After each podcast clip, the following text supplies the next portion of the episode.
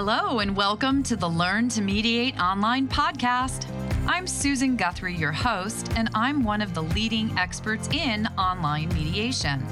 I have personally been mediating online for over five years now, and I have my own fully online family law mediation and coaching practice. Two years ago, after so many of my colleagues reached out wanting to know how I was doing it, I created the Learn to Mediate online training program. And to date, I have personally trained thousands of mediators in how to successfully conduct their mediations through an online platform. As a leading figure in the online mediation movement, I am privileged to be on the cutting edge of developments and advances in online practice, and this podcast has been created to share that information with you. So tune in each week to get the inside story on how to mediate online. I invite you to now listen to today's podcast.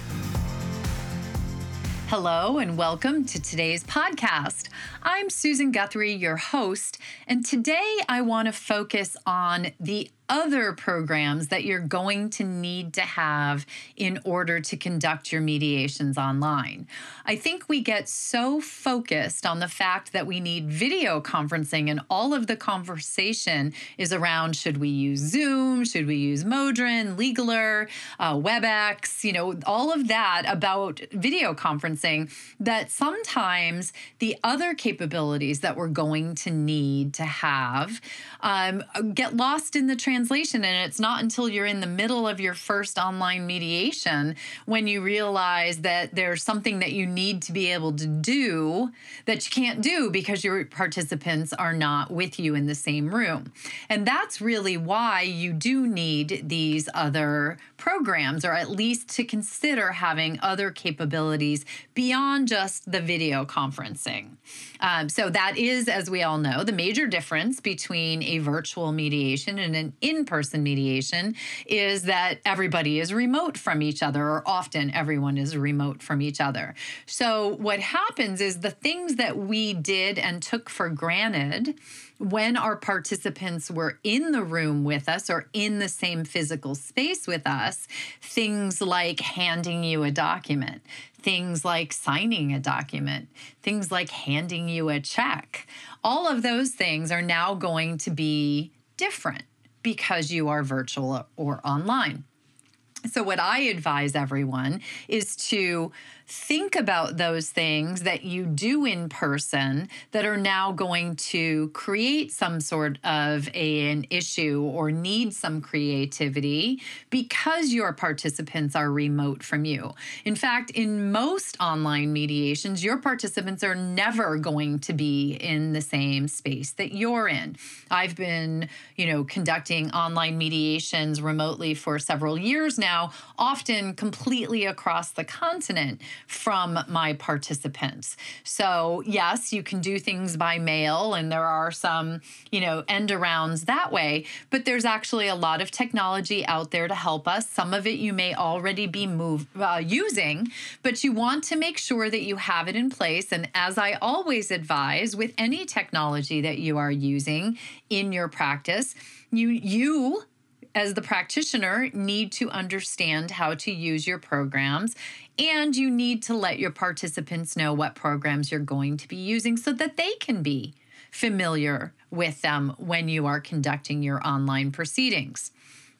So, the first thing that always comes up, and it usually comes up long before you actually get to the mediation, and that is how are you going to transmit documents back and forth? How are you going to exchange you know written information back and forth give them forms to fill out give them um, data have them give you copies of the pleadings have them fill out any paperwork that you need uh, review agreements your me- agreement to mediate all of that so, this is something that we often take care of ahead of time in an in person mediation. Um, but I do want to review some of the issues that come about because one of the things that I know many of us are still doing is attaching documents to emails. Um, we use email so it's so integrated into our lives these days that we don't often think anything of attaching documents to an email and sending them off to the client. And for innocuous documents, for documents that contain general information that in no way is sensitive or confidential or private, that is perhaps okay. But you can not attach sensitive private information to an email and send it. Um, I was just reading an article on this, and the way they described that is it's the same thing as if you took, say, someone's tax return with their their private, you know. Um, social security numbers and their income data, and you put it in a clear envelope and sent that through the US mail, right? Everybody who had their hand on that would be able to see that data. It is the same thing with email. Yes, email can be encrypted, but it is generally not a safe way to transmit data. Um, and we, as the professionals, have an obligation to keep our clients' information private and secure. So we should not be using email to transmit data. Now, the thing that I find is I try to never send anything attached to an email to clients because the minute we do that, they then think it's okay to do that back. So, as an example, if you send a request for documents to your client, and then they gather their information which may or uh, contain that sensitive personal information if you send them a list of what you want attached to an email how do we think they're going to send it back to us? They're going to attach it to an email and send it usually that email and create a chain and send it right back so as a practice and this I would say in person or online, but there are reasons why online, obviously. They're never going to walk into your office for a virtual mediation and give you a box of their documents or their information. So you do need to, you know, obviously, virtually, you need to have this in place. So I will set up a, a I use Dropbox. So it is important to use a file transfer tool. That's what they generally call them, cloud storage. And we're going to talk about storage as well. But really, here we're talking about transferring the files, right? We need to transfer that information back and forth between you and all of the other participants. So you want to be looking for a program that uses SSL and TLS. Um, SSL is sh- secure sockets layer, and TLS is transport layer technology. Those are kind of the two gold standards. Um, so if you're looking for a program to use, make sure you find one that has both of those capabilities. Um, and ultimately, what you want is something that is going to encrypt the information that is going back and forth, that is password protected, that can only um, be accessed by people that you give permission to. Um, something like, as I just said, I've been using Dropbox for years. So, what I do when I create a new client file is I go into Dropbox, I open up a main file for that case. Then I open up data files for the participants, send them all a link to their particular file. I also create perhaps a general file for general information, give that link to everyone who should have that. And you can continue to then give them that information. You can even send them the link so that they can then ask, access it and upload their documents. So, as example, I send them um, in a secure link to my Dropbox file a sample copy of the mediation agreement, a sample copy of my guidelines and ground rules. Um, if I'm asking for information from them, pretty much everything except the email, general scheduling, or information uh, that is, again, general in nature is going to go through that Dropbox file. So it's really important that you have in place some way to tr- a file transfer tool. Um, some others that are really popular are Google Drive um, Lex Workplace, and a new one that I just heard of that a few people have really um, enjoyed working with is sync.com, S Y N C.com. So, you know, all of those are a place to start. You can Google, you know, secure encrypted file transfer tools as well. Many of them have free trials, and I suggest starting with one, getting comfortable with it, knowing how to work with it.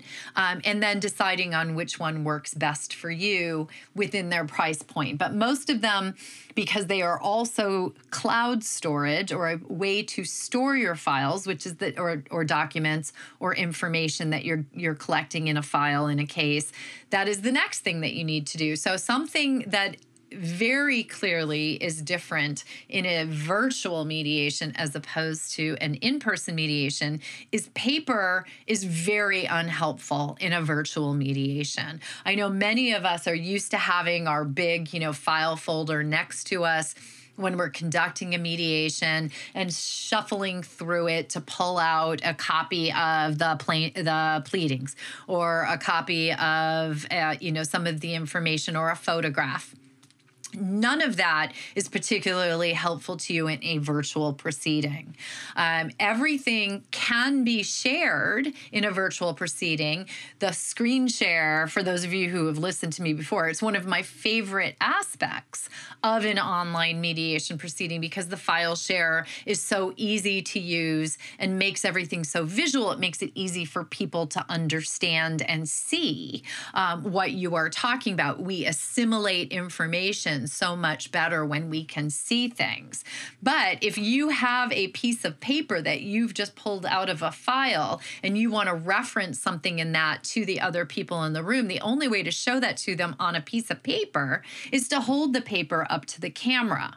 A very ineffective way to do it. So Another thing that we need to think of beforehand is the fact that all of our documentation needs to be electronic. It needs to be accessible online so that we're going to be able to screen share it.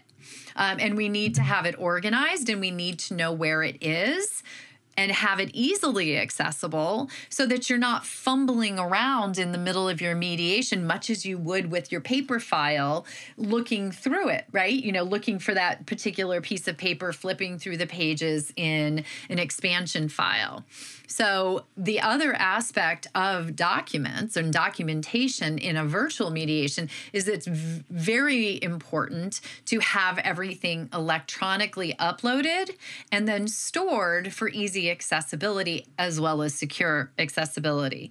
So, again, something like Dropbox or Google Drive, a way of securely exchanging documents, is also a way to securely store documents and have them accessible on the computer.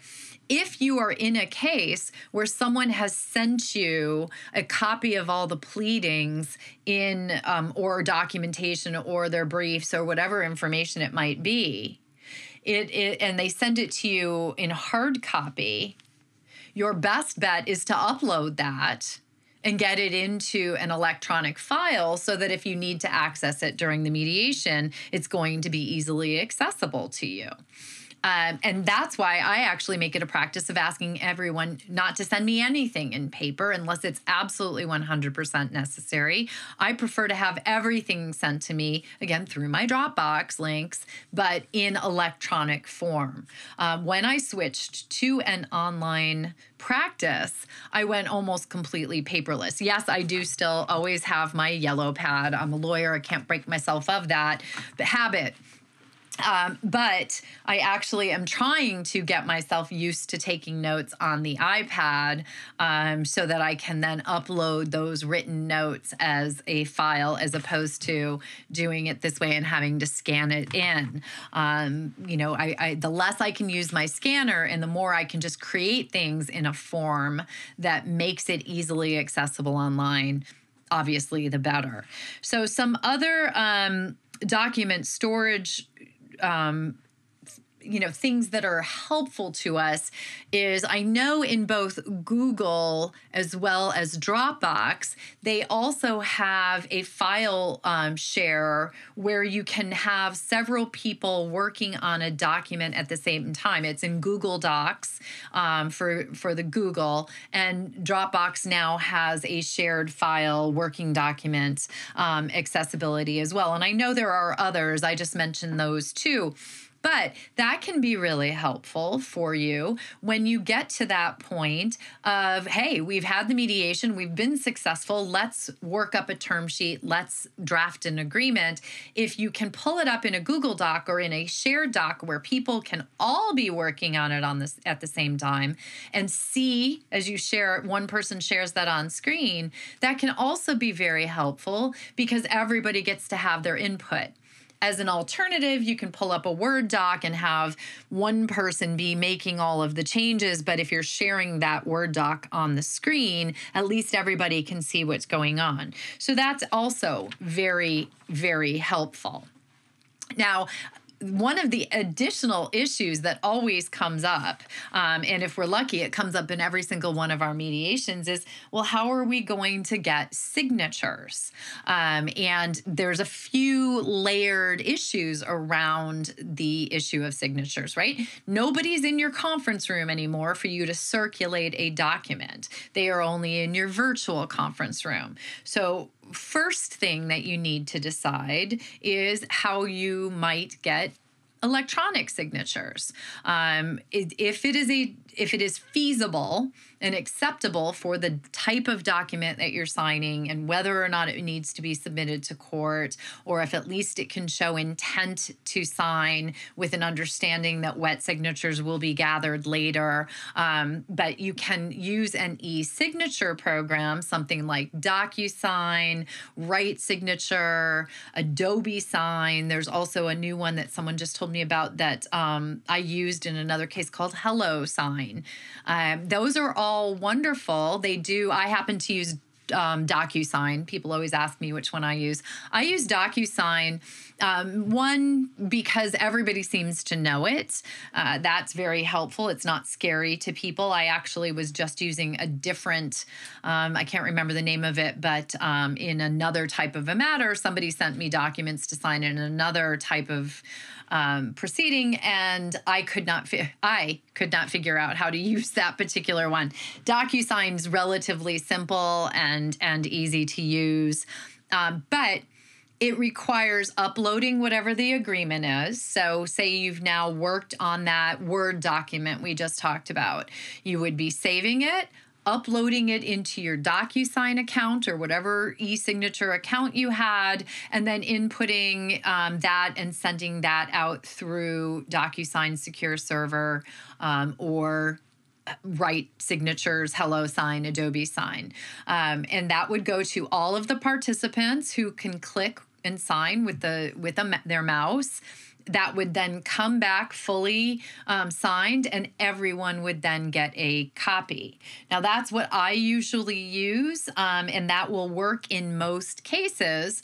But you are going to have a few instances where that you might run into that are a little more complicated.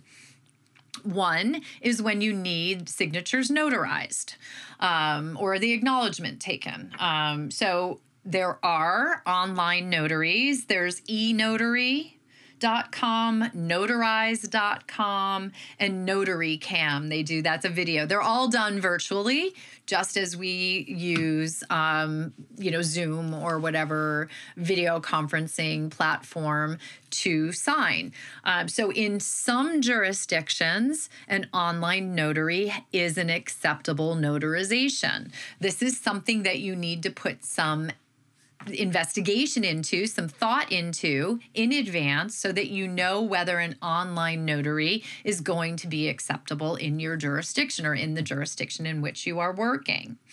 There are also, in case an online notary is not going to work, there are traveling notaries. Um, that is what I will usually use when I need to have the divorce agreement signed by the parties and we need to have their signatures acknowledged. Um, if I am doing one, say, in Connecticut, I've done a mediation in Connecticut, I'm in Chicago, I can't take the people's acknowledgement. So I will make arrangements with a traveling notary. There's mobile notary near you notary.com and 123notary.com. Those are two services.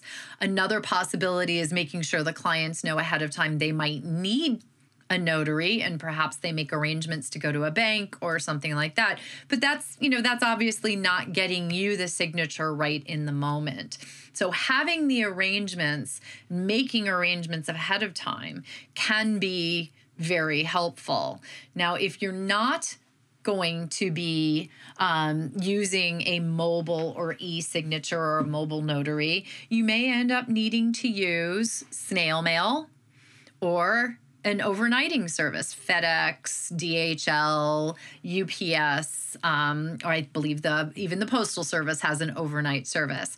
Um, but that is does put a delay into the entire process. That is something that you would need to make people aware of, um, and maybe you want to incorporate something into your agreement where they at least do an e-signature with an intention to get the wet signatures by mail or overnight process. And then the last, you know, option would be, and I just had someone mention this to me when I did a webinar on this the other day, was that, well, I just attach the agreement as a PDF to an email that I circulate to everyone, ask them to print it out, sign it, scan it, and send it back. Well, we've already talked about the problem with sending documents by email, so I'm not going to go into that again. But I will tell you, people, the, the more difficult it is for people to do things remotely, the less satisfied they are with your online process. So it really does behoove you to make things as simple as possible for your participants.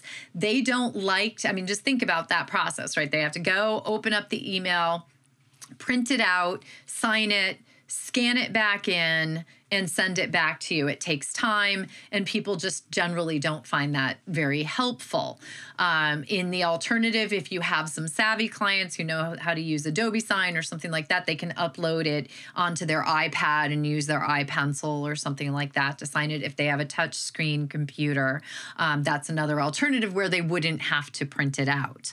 Um, but that's not going to get you the wet signatures. But do not attach it a PDF by email. Again, send it through a secure document uh, transmission service, as we talked about earlier. And then the last topic that I just always want to touch on with um, the people that I'm talking about, because I've had more than one person say to me, Oh my gosh, I never thought about that. And that is how do you get paid when your clients are entirely remote from you? So, for those of us who are used to or who have in past practice taking a credit card from the clients when they are there or when they sign their agreement, get a check in person from them. Obviously, those instrumentalities are not going to be available to you in person, right? If you're remote all the time. So, I just encourage you to think ahead about how you can make it as streamlined and simple as possible for people to pay you. And that is because it goes back to what I just said. The easier you make things in the virtual pro- process, the happier people are with the virtual process. And that includes making payments. Um, so, having to sit down with a checkbook when people hardly write checks anymore is not something that people want to do. And they certainly don't then want to put it into an envelope, address that envelope, find a stamp, and walk out to a mailbox. In general, yes, there are people who that's perfectly fine. Most people pay almost everything online these days. And so they want to have a simpler, easier way to pay you. And so that might mean having a uh, merchant account so that you can have them pay you by credit card.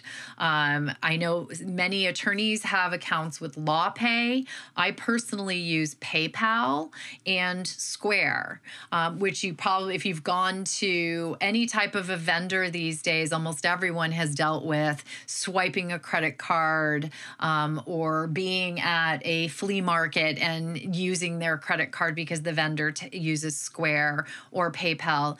It is a way for them to make a secure credit card transaction without ever giving you their credit card information. It gets swiped and taken just as you do in any store, um, and they would then be able to pay that way. So if you use PayPal or Square or one of those merchant services, you can give them a link that they can just go to and pay. In fact, both PayPal and Square allow you to create an invoice. And that invoice can be itemized. They can be made to look very professional. You can put logos on them. You can do an itemized line by line you know multi-page invoice for attorneys who are doing things by the hour or mediators um, who want to enumerate their hourly time spent. It can be done right in these. It goes out to all of the participants and has a nice button right on the invoice that allows the client to click that button. It takes them to the PayPal or Square or whatever account if they already have an account, they can either pay with their balance or with their credit card information on file. If not, they put in their credit card information securely. It's an SSL transaction. Um, most of them use Stripe, which is the same thing that most banks use and other uh, financial institutions as a secure platform. And you, the vendor, never see their credit card information. You never get it. You never are in charge of it. You never touch it. It's not like someone calling you up and giving their credit card information over the phone.